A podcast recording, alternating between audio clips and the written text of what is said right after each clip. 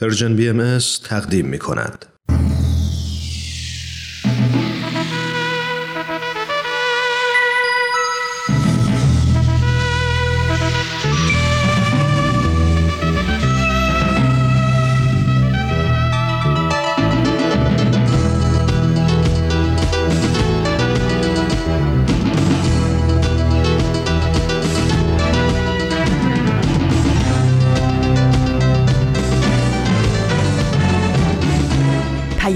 دوست. برنامه ای برای تفاهم و پیوند دلها.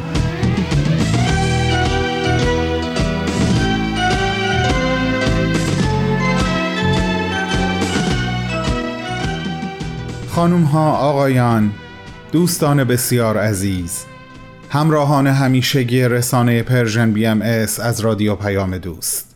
سلام بر شما. وقتتون در هر زمان و هر مکانی که صدای منو میشنوین به خیر امیدوارم حال خودتون و همه عزیزانتون خوب باشه و قلب هاتون در پناه هر امنیتی که در این دنیای پرآشوب برای خودتون یافتید و بهش باور دارید آرام و مسرور. بهمن یزدانی هستم. این شنبه هم افتخار این رو دارم که از طرف خودم و همچنین به نیابت از طرف همه همکارانم میزبان شما باشم در 45 دقیقه پیش رو با تقدیم برنامه هایی که برای امروز تهیه و تدارک دیده شده و قرار تقدیمتون بشه. بابت حضور گرمتون ازتون سپاس گذارم و امیدوارم این حضور تا پایان برنامه های امروز ادامه داشته باشه. 25 آذر ماه از سال 1402 خورشیدی و 16 دسامبر از سال 2023 میلادی رو سپری می‌کنیم عزیزان. برنامه های سخنرانی و معماران صلح در دقایق پیش رو در زمان مناسب خودش تقدیمتون خواهد شد. من هم لابلای برنامه ها با شما گفتگوی صمیمانه خواهم داشت.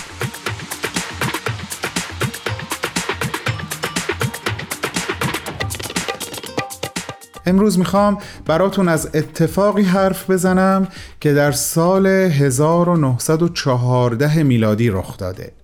و به همون اندازه که ناباورانه و حیرت انگیزه حاوی درسی مهم و حیاتی برای ما انسان هاست. اتفاقی عجیب و خارق العاده که در بهبوهه جنگ رخ داده. اما الان به زمان پخش برنامه سخنرانی خیلی نزدیک هستیم. پس ازتون دعوت می‌کنم. من رو در ارائه این برنامه همراهی بفرمایین. با هم به ادامه صحبتهای جناب آقای دکتر فریدون جواهری گوش می‌کنیم. بعد من در ادامه این رخداد رو برای شما تعریف خواهم کرد. بریم به استقبال برنامه سخنرانی.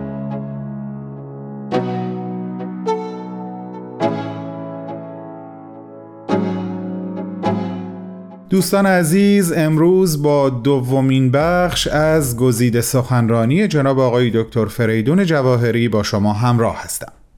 آقای دکتر جواهری عضو سابق بالاترین مجمع اداری و روحانی جامعه جهانی بهایی. موسوم به بیت العدل اعظم.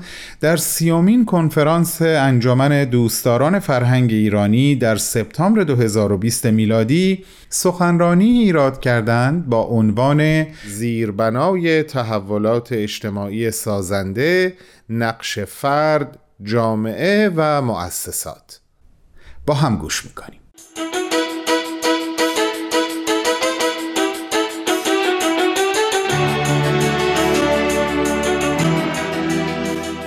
در گذشته کتب مقدسه ادیان برای اکثریت مردم دنیا منبعی از علم و حکمت بوده. به توسعه قوه مدرکه انسان کمک فراوان کرده و چشم جدید و گوش بدی و قلب و فعاد تازه عطا کرده. اثرات مثبت ادیان بر غنا و وسعت ادبیات جهان که خود تحولات اجتماعی رو تحت تاثیر قرار دادن بر همگان البته واضحه ادیان الهام بخش موفقیت های شگفتانگیزی در زمینه های علمی، اجتماعی و هنری بودند. قدرت و نفوذ دین در بروز خسائل قهرمانی، خیشتنداری و از خودگذشتگی توده عظیمی از مردم مسئله غیرقابل انکاری است برای همه. تعالیم دینی در موارد مکرری به صورت قوانین مدنی در اومدند و سبب تنظیم روابط و بلندی مقام انسان شدند. علا رقم فراز و نشیب های گذشته بنابراین میشه گفت که ادیان انگیزه تحولات اجتماعی به طرف وحدت بودند. از قارنشینی به زندگی قبیله به دولت شهری و بالاخره به وحدت ملی. حالا نوع انسان با ورود به آستانه بلوغ جمعی خودش محتاج تحولات اجتماعی بر اساس وحدت عالم انسانی است. پس ملاحظه بفرمایید که به طور کلی ادیان بزرگ در سراسر طول تاریخ از عوامل اصلی پیشرفت بشر بودند. حالا اگر در گذشته ادیان بزرگ جهان از جمله نیروهای محرکه تحولات اجتماعی بودند. پس چرا در عصر حاضر دین به عنوان عامل مؤثری در شکل دادن زندگی جمعی نوع انسان بیشتر و بیشتر کنار گذارده شده و میشه؟ شاید بشه سه دلیل عمده برای این مسئله ذکر کرد. اول تصورات و وعده های فریبنده مکتب مادیگرایی است که به نظر بنده جواب تمام مشکلات نوع بشر رو به غلط در ترویج مادیگرایی و مصرفگرایی می‌دونه و دینگریزی رو ترویج می‌کنه. دوم مفهوم رایج دین هست که در مخیله بسیاری از مردم مجموعه ادیان سنتی موجوده. ولی حقیقت اینه که هر یک از این ادیان در قالب کتب مقدسه و سوابق تاریخی خودشون شکل گرفتند و فرق مختلف و حتی متضادی هم دارند که هیچ کدوم هم جوابگوی کامل نیازهای زندگی در قرن 21 نیستند.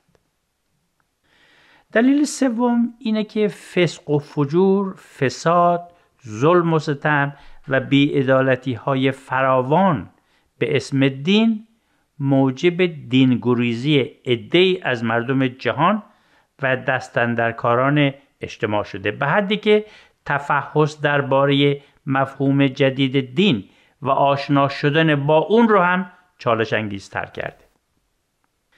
بر اساس مفهوم جدید دین علم و دین دو نظام مستقل دانش هستند که مکمل یکدیگرند در گذشته هم استعدادهای نهفته بشری از طریق این دو نظام به مرور پرورش یافت و این دو نظام دانایی به منزله منشأ و زیربنای مدنیت انسانی عمل کرد.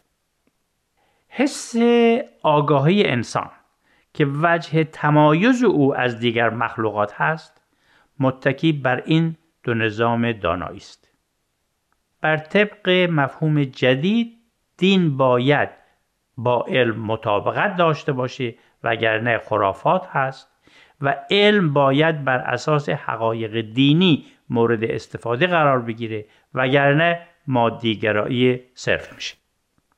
پس آزادی تفحص و آزادی پرورش استعدادهای نهفته فردی باید همواره حفظ و حراست بشه و انسانها در دانستن آزاد باشند.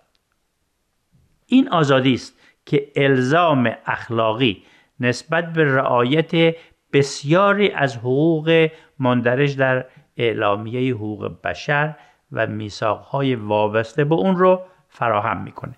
مثل آموزش و پرورش همگانی آزادی دسترسی به اطلاعات و مشارکت در کلیه جوانب زندگی اجتماعی آزادی اندیشه و باور که شامل آزادی دین و آزادی ابراز نظر هم هست حالا در فرصت باقی مانده اجازه بدید نکاتی درباره نقش فرد، جامعه و مؤسسات در تحولات اجتماعی خدمتتون ارز کنم. فرد، جامعه و مؤسسات در دیدگاه بهایی سه مشارکت کننده جدا ناپذیر پیشرفت تمدن هستند و هر کدوم نقش خاص و اساسی در تحولات اجتماعی دارند. مقتضیات ورود نوع انسان به آستانه بلوغ جمعی خودش ایجاب می‌کنه که مفهوم جدیدی از هر کدوم از این سه مشارکت کننده به وجود بیاد و ما اون رو درک بکنیم. و البته آین بهایی نظریات روشن و خاصی در این رابطه داره. در مورد فرد آین بهایی ماهیت نوع انسان رو ماهیتی دوگانه هم مادی و هم روحانی توصیف می‌کنه و ماهیت اصلی انسان رو ماهیتی روحانی می‌دونه اگرچه در بسیاری البته از جوانب مادی حیات ما با حیوانات وجه مشترک های خاصی داریم. آین بهایی معتقده که وقتی قوای حکم فرما بر زندگی فردی و جمعی انسان از تعادل خاصی بین قوای مادی و روحانی برخوردار باشه استعدادهای محیرالعقول انسانی در تمام زمینه ها به مرور زمان شکفته میشه و فرد می‌تونه قابلیت حفظ این تعادل در زندگی خودش رو کسب بکنه. ملاحظه کنید که چطور یه طفل در آغاز طفولیت شواهد خودمهوری شدیدی نشون میده و همه چیز رو برای خودش می‌خواد. با تربیت لازم میآموزه که آنچه رو که از اسباب بازی و دیگر تعلقات فردی داره به خواهران و برادران خودش هم بده. به مرور میآموزه که عضو فعال و همکار خانواده باشه و برای اعضای خانواده و خویشاوندان از خودگذاشتگی هم بکنه. همون طفل با تعلیم و تربیت بیشتر میآموزه که برای اجتماع و وطن خودش از منافع شخصی بگذره و فداکاری کنه. و با تعلیم متعالی تری همون فرد می‌تونه به نوع بشر فکر کنه و به نوع انسان محبت داشته باشه. زندگی خودش رو وقف خدمت به عالم انسانی بکنه و رفاه و آسایش خودش خانوادهش اجتماع و وطنش رو در رفاه عالم انسانی بدونه.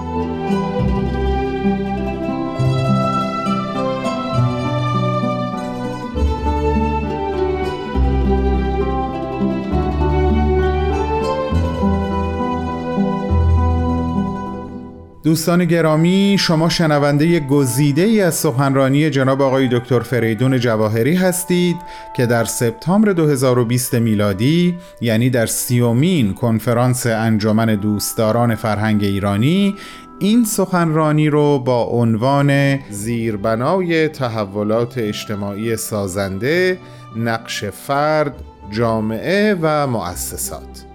بعد از چند لحظه کوتاه به ادامه صحبت‌های ایشون گوش خواهیم داد. با ما همراه باشید.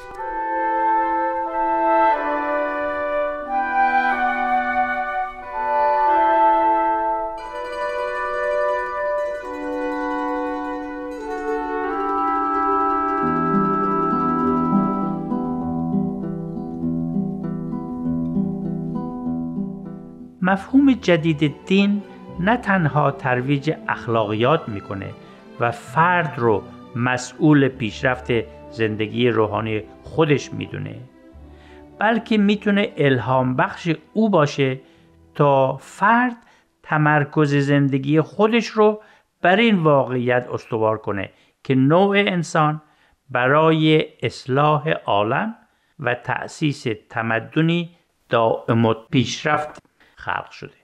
و فرد می‌تونه و میباید عامل تغییر و تحولات سازنده اجتماعی و اصلاح عالم باشه. از دیدگاه بهایی زندگی شخصی و اجتماعی یک فرد به هم آمیخته است. کوشش های فرد برای کسب فضائل عمیق معنوی و مشارکت فعالانش در مساعی آگاهانه جمعی در راه تحولات سازنده اجتماعی جنبه های منسجم یک فرایند دوگانه بسیار پیچیده است و به شدت بر یکدیگر تأثیر گذارد. از یک طرف فرد با مشارکت در تلاش عمومی برای بهبود اجتماع ترغیب میشه که خصوصیات زندگی فردی خودش رو هم بهبودی ببخشه و از طرف دیگه هرچند در زندگی فردی از افکار و صفات پسندیده تری برخوردار میشه تمایل و ارادش برای خدمت و فداکاری در راه بهبود وضع اجتماع بیشتر و محکمتر میشه. در دیدگاه بهایی تغییر ساختار اجتماعی لازم برای تحولات سازنده اجتماعی محدود به تغییر ساختار سیاسی نیست بلکه ساختارهای دیگری هم از قبیل فرهنگی اقتصادی اجتماعی رو در بر داره. با توجه به این نکات حالا می‌تونم وظیفه فرد در تحولات اجتماعی رو مختصرا بیان کنم. در دنیایی که الگوهای متفاوتی از حیات جمعی ارائه و ترویج میشه افراد هستند که باید تصمیم بگیرند بر اساس چه اصولی می‌خوان زندگی خودشون رو بنا کنند. آیا مایلند به سوی اجتماعی فردگرا و پر از رقابت‌های خشن به منظور ترویج مسائل شخصی پیش برند؟ یا جامعه متحد و متنوع و پویا رو راه نجات از مشکلات امروزی می‌بینند؟ آیا حاضرند فریب مکتب مصرفگرایی رو بخورند و زندگی خودشون رو محصور به تأمین احتیاجات مادی حیات بکنند یا به استعدادهای نهفته روح انسانی معتقدند که با تربیتی روحانی و مادی می‌تونه به تحقق پیشرفت‌های خارق‌العاده‌ای برای خودش و اجتماعش نائل بیاد. آیا اجازه خواهند داد تعصبات مذهبی جایی در اجتماع داشته باشه و گروهی جاهل و قشرگرا از این طریق مانع پیشرفت جمع قفیری از مردم بشن یا ترجیح میدن محبت نوع انسان رو در تار و پود اجتماع بتنند و اونو اساس کلیه روابط انسانی بدونند آیا ترویج مصالح شخصی رو تنها راه زندگی خوش و مثمر ثمر می‌دونند یا سعادت خودشون رو در سعادت همگانی می‌بینند؟ رفاه واقعی رو ثمره انسجامی پویا بین نیازهای مادی و معنوی زندگی می‌دونن و مدنیتی رو ترویج میدن که زامن برآوردن احتیاجات مادی و معنوی انسان باشه. سوالی که همه ما با اون روبرو هستیم اینه که اگر الگوی مورد نظر و ایدئالی فعلا در مقیاس وسیع موجود نیست آیا بدون فکر مفتون زرق و برقها و تبلیغات فریبنده پیشرفت های مادیگرا شده مشکلات عمیق اجتماعی اون رو نادیده گرفته و کورکورانه تقلید از اون خواهیم پرداخت. یا آیا متعهد خواهیم شد تا الگوی تازه با قدردانی از گذشته ولی بر اساس انگیزه های جدید سن بلوغ جمعی نوع بشر بنا کنیم؟ با توجه به این حقیقت که بنای الگوی تازه حیات جمعی کار آسونی نیست آیا نمی‌تونیم در مرحله اول راجع به اصولی که اساس الگوی جدید مورد نظرمون خواهد بود به توافق برسیم و بعد با حفظ این توافق و با صبر و فداکاری و با روحیه یادگیری به نحوی ارگانیک به بنای اون اجتماع بپردازیم. در این مسیر با ناامیدی که به علت کندی پیشرفت و یا تضاد عقاید و اشاعه اختشاش از طرف گروه های زینف پیش خواهد آمد چگونه برخورد کنیم آغاز یک فرایند مشورتی درباره این اصول و این پرسش ها کمک بزرگی برای مقابله با این چالش خواهد بود.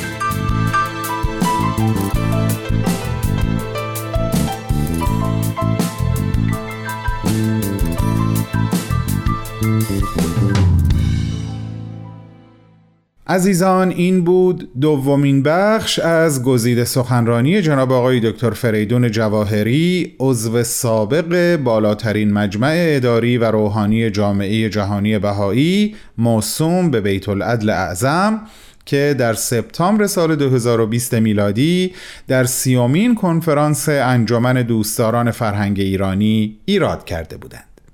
عنوان این سخنرانی همونطور که عرض کردم عبارت هست از زیربنای تحولات اجتماعی سازنده نقش فرد جامعه و مؤسسات.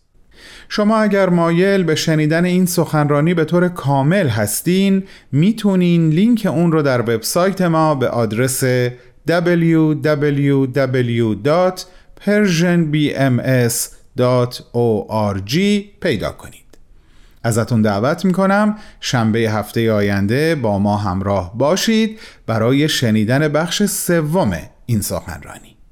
با بهترین آرزوها. آواز مرغ شبخون پنجره ها بسته. با سوز باد وحشی سکوت شب شکسته تو خونه های تاریک کرسی باز چله بونه. سرما پیره چه سرده با این که نیمه جونه. اجاق شب کوره؟ ستاره خاموشه هموم شهر امشب نقره پوشه. سرما باز رو شاخه های کاج یخ میریسه مثل نخ. خورشید خوابیده تو برج آج می‌سازه شب قصر یخ. پشت پرچینای سرد اب گرما شده نقره داغ. باغچه خواب سرد و بیرمق یخ بسته آغوش با اجاق شب کوره ستاره خاموشه. شهر امشب نقره پوشه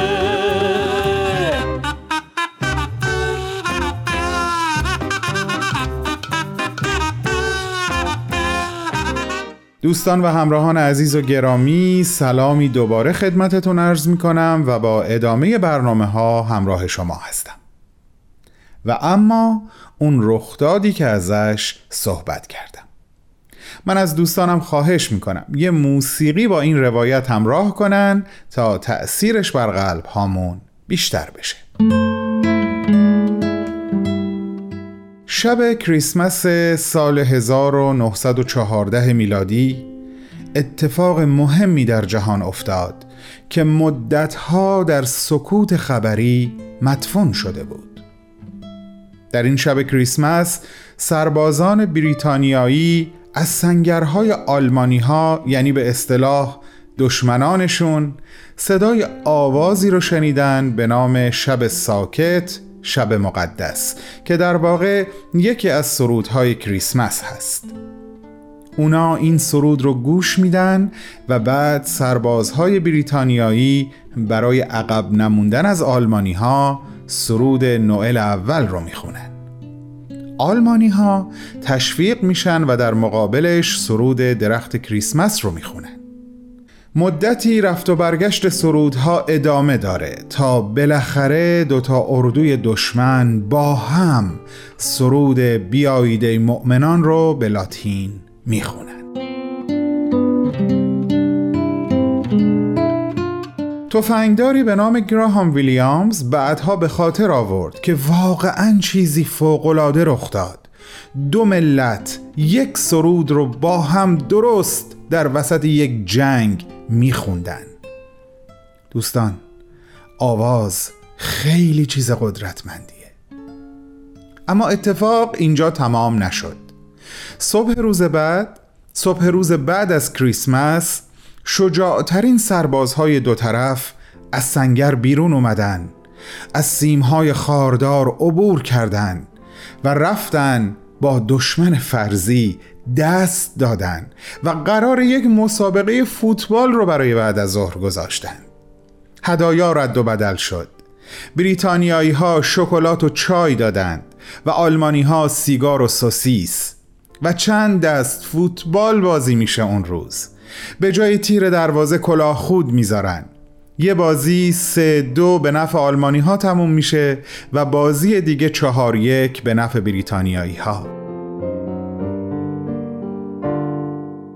روایت های بیواسطه زیادی از سربازانی وجود داره که حتی خودشون هم به سختی باور می‌کنن که در اوج جنگ چنین لحظه ای رخ داده. اینجا هم همون الگوی مشخصی وجود داره که ما خیلی وقتا ازش صحبت کردیم.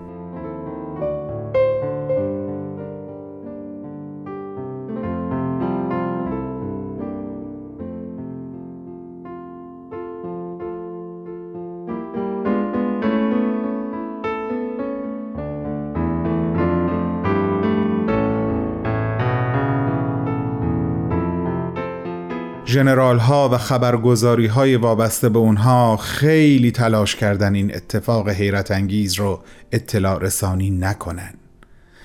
تا سال 1981 که مستندی به نام صلح در زمین بی صاحب ساخته شد و رفت سراغ این سربازها از دو جبهه و این روایت رو برای ما خلق کرد.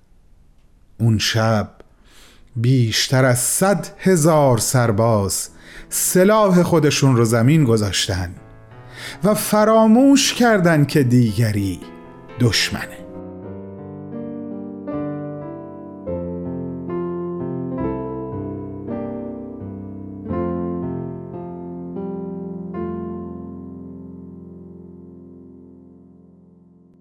هر بار که به این اتفاق بینظیر حقیقتا بینظیر فکر می‌کنم به یاد میارم که نهاد ما انسانها اون ذات و جوهره که ما ازش خلق شدیم چقدر پاک و ناب و والا و زیباست. انگار همینقدر کافیه که از بیرون چشم برداریم و نگاهی به درون بندازیم تا با تمام وجود ببینیم و درک کنیم. که چه معادن ارزشمند و غنی از جواهر هستیم و چه شجاعانه توانایی این رو داریم که از پشت خاک ریزهای بیگانگی و بیگانه انگاری بیرون بیایم و در وسط یک زمین بی صاحب به همدیگه دست و آغوش یگانگی ببخشیم. زمینی که هیچ کدوم از ما صاحبش نیستیم. فقط به رسم امانت برای مدتی کوتاه به ما سپرده شده تا روی اون بیستیم. دست در دست هم حلقه بزرگ به بزرگی جامعه بشری بزنیم و سرودی یگانه از صلح بخونیم.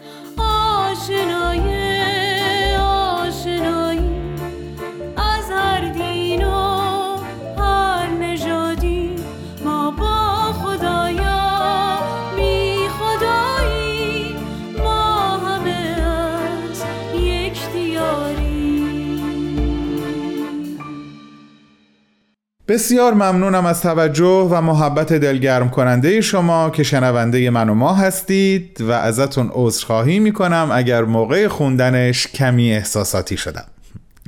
بی مقدمه می‌خوام ازتون دعوت بکنم به برنامه بعدی که اون هم حول محور صلح دور می‌زنه. گوش بکنید عزیزان.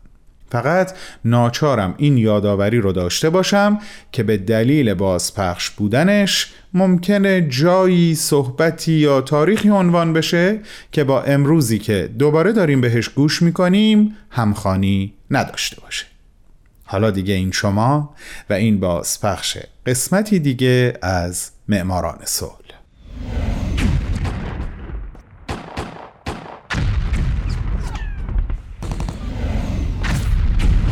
معماران صلح.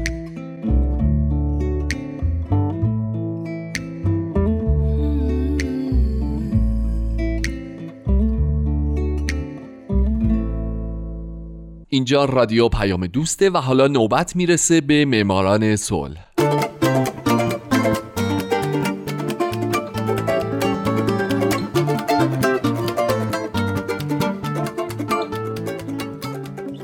فارسی زبانان دوست داشتنی درود به شما. به معماران صلح خوش اومدید. برنامه که می‌پردازه به زنان و مردان و مؤسسات و سازمانهای دولتی و غیر دولتی که درست مثل شما به جهانی بدون جنگ فکر کردن و فکر می‌کنن و برای اینکه به یک همچین جهانی برسیم قدمهای بزرگی برداشتن و برمیدارن. من هومن عبدی هستم. لطفا با من همراه باشید.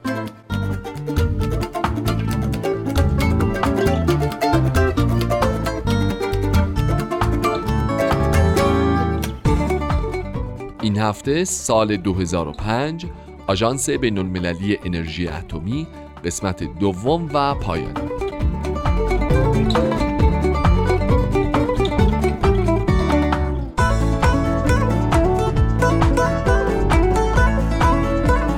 در سال 2005 آژانس بین المللی انرژی اتمی و رئیس وقت این آژانس محمد البرادعی مشترکاً برنده جایزه نوبل صلح شدند. من از هفته پیش به تاریخچه پیدایش و فعالیت های آژانس پرداختم به دلیل به وجود اومدنش، ساختار کلیش و خیلی چیزای دیگه و گفتم که آژانس به شدت مراقبه که از انرژی اتمی فقط استفاده صلحآمیز بشه و نه استفاده نظامی. بر همین اساس بسیاری از کشورها حتی اونهایی که عضو آژانس نیستن از فعالیت های اون پشتیبانی می‌کنن اما در همین حال هستند کسانی که از منتقدان جدی آژانس بین المللی انرژی اتمی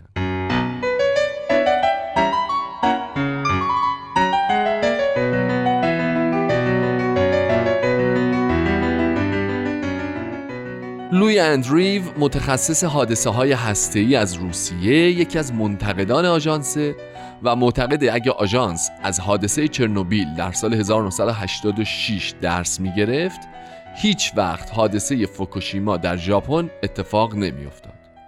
او میگه که آژانس به خاطر حمایت از پیشرفت این صنعت تجربه های خودش رو نادیده می‌گیره. مجله طبیعت هم یکی از منتقدان آژانس و میگه عکس العمل آژانس نسبت به حوادث هسته‌ای فوکوشیما کند و گیج کننده بوده. برخی از دانشمندان دیگه هم معتقدن حوادث هسته‌ای سال 2011 فوکوشیما نشون داد که نظارت کافی بر مراکز انرژی اتمی در جهان از سوی آژانس وجود نداره و دولت ها هم قوانین مربوط به ایمنی رو نادیده می‌گیرن نجم الدین مشکاتی از دانشگاه کالیفرنیای جنوبی معتقده که این آژانس توصیه های استاندارد ایمنی رو ارائه میده اما کشورهای عضو خودش رو ملزم به رعایت اون نمی‌کنه. در واقع این آژانس تنها سازمان جهانی نظارت بر صنعت انرژی هسته‌ایه اما در تطبیق با پیمان منع گسترش سلاح‌های هسته‌ای به اصطلاح خودمون کم میاد.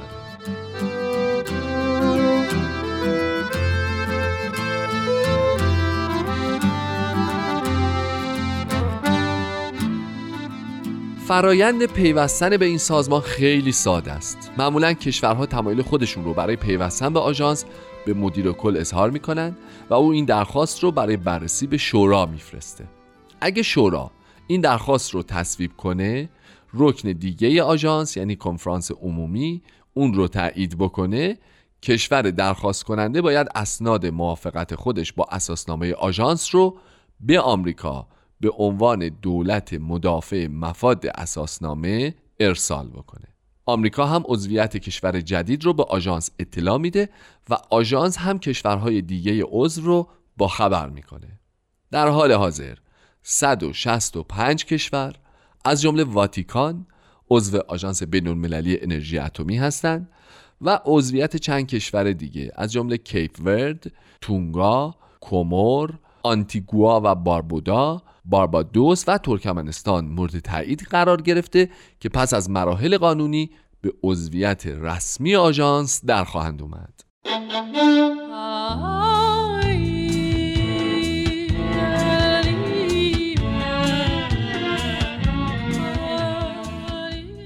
طول حیات آژانس چهار کشور بودند که از عضویت آژانس معاف شدن و خارج شدن که البته سه تای اونها دوباره برگشتن به آژانس بین‌المللی انرژی اتمی. تنها کشوری که از عضویت آژانس خارج شد و دیگه برنگشت کره شمالی. کره شمالی که از سال 1974 به عضویت آژانس در اومد تا سال 94 عضو آژانس بود. بعد از اینکه شورای حکام فهمید که این کشور برخلاف موافقتنامه تدابیر امنیتی رفتار می‌کنه کره شمالی رو از آژانس اخراج کرد. نیکاراگوا هم از سال 1957 عضو بود در سال 70 70 میلادی 1970 کناره گرفت. دوباره در سال 1977 به عضویت آژانس درآمد هندوراس در سال 1976 بعد از ده سال از عضویت آژانس کناره گیری کرد اما در سال 2003 مجددا به آژانس پیوست. و بالاخره کامبوج که در سال 1958 به عضویت آژانس در اومده بود در سال 2003 کناره گیری کرد بعد دوباره در سال 2009 به عضویت آژانس در اومد.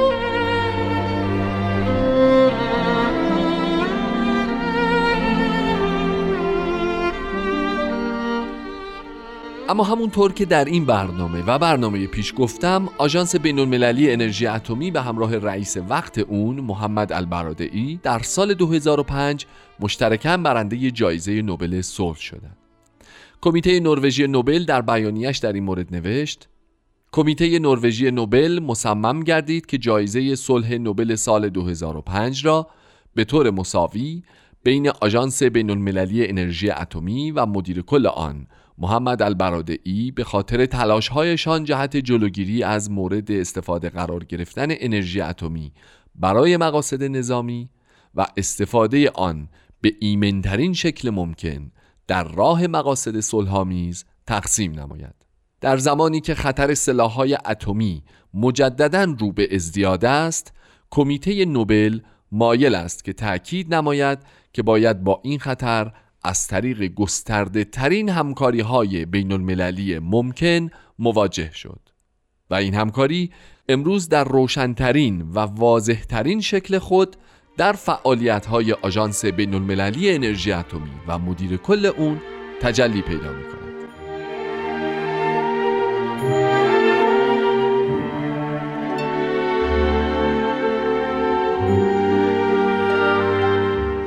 رئیس وقت کمیته نوبل هم در سخنرانی خودش در جریان اهدای جایزه به آژانس و محمد البرادعی از پیشرفت‌های مثبت در زمینه کنار گذاشتن سلاح‌های هسته‌ای گفت آفریقای جنوبی برنامه های هسته‌ای خود را متوقف کرد و بنابراین اولین کشوری شد که دست به توسعه سلاح‌های هسته‌ای زد و سپس آن را رها کرد.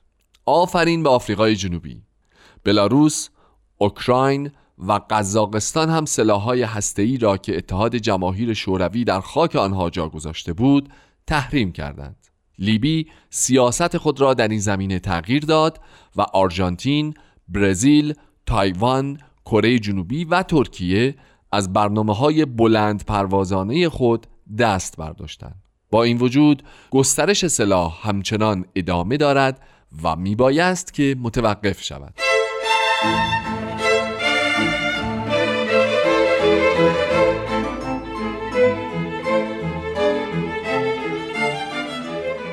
رئیس کمیته نروژی نوبل همچنین در جریان این مراسم اظهار داشت. این جایزه که امروز به آژانس اتمی و البرادعی اهدا گردد ریشه در تاریخچه تأسیس جایزه نوبل صلح و درخواست و اراده آلفرد نوبل دارد. چرا که خواست او از بین بردن و یا کاهش نیروهای نظامی به عنوان یکی از سه معیار اصلی برای اهدای جایزه بود. اگر امروز آلفرد نوبل اینجا بود قطعا موافق بود که در دنیای امروز مبارزه علیه سلاحهای هسته‌ای بسیار ضروری تر از مخالفت با حضور نیروهای نظامی است. نویسنده نروژی نوردال گریک در شعر خود به نام برای جوانان می‌گوید جنگ تحقیر زندگی است صلح آفرینندگی است در جنگ مرگ پیروز میدان است در صلح شکست مرگ بیپایان است.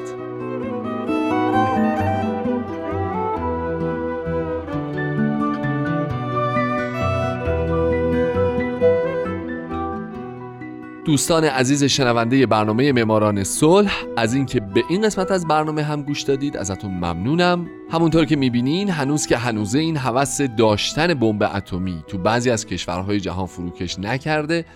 و بدتر هوس استفاده از اون به طوری که حتما تو اخبار دیدین و خوندین گسترش پیدا می‌کنه و بیشتر و بیشتر میشه. حتی گاهی اوقات کشوری مثل کره شمالی هر از چندی دنیا رو به استفاده از این سلاحهای مرگبار تهدید هم می‌کنه. من هومن عبدی امیدوارم که هیچ وقت این اتفاق نیفته و شمایی که قرار برنده جایزه نوبل صلح بشین به این خاطر به این عنوان دست پیدا کنید که باعث خلع سلاح اتمی کامل بین المللی شده باشین. به امید اون روز شاد باشید و خدا نگهدار.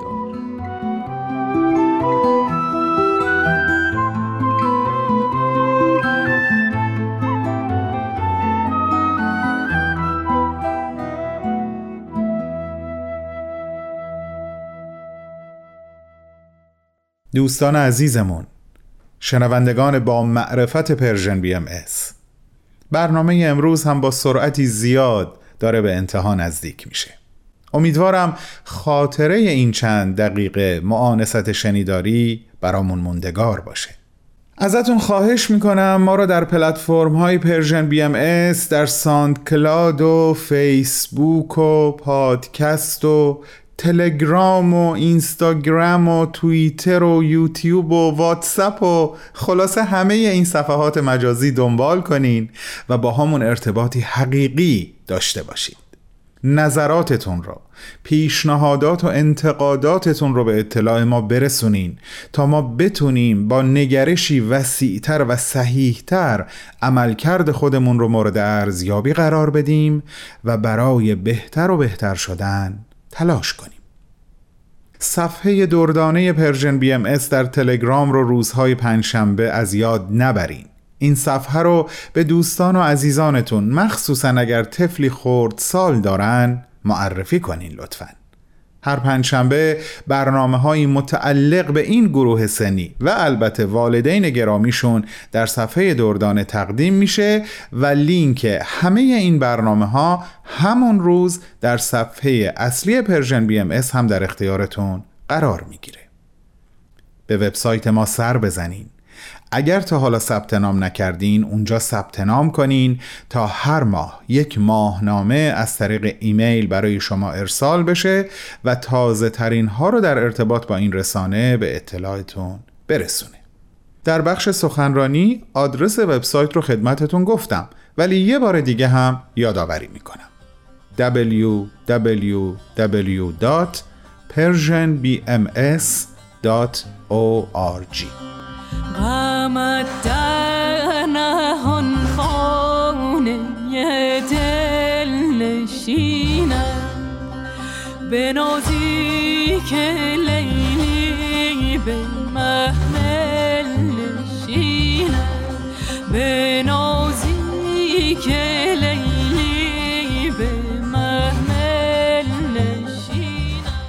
برای شمع قلب خودم و تک تک شما آرزو می کنم علا رقم همه بادهای مخالف روشن و برقرار باقی بمونه و در حد وسع محیط اطرافش رو روشن بکنه.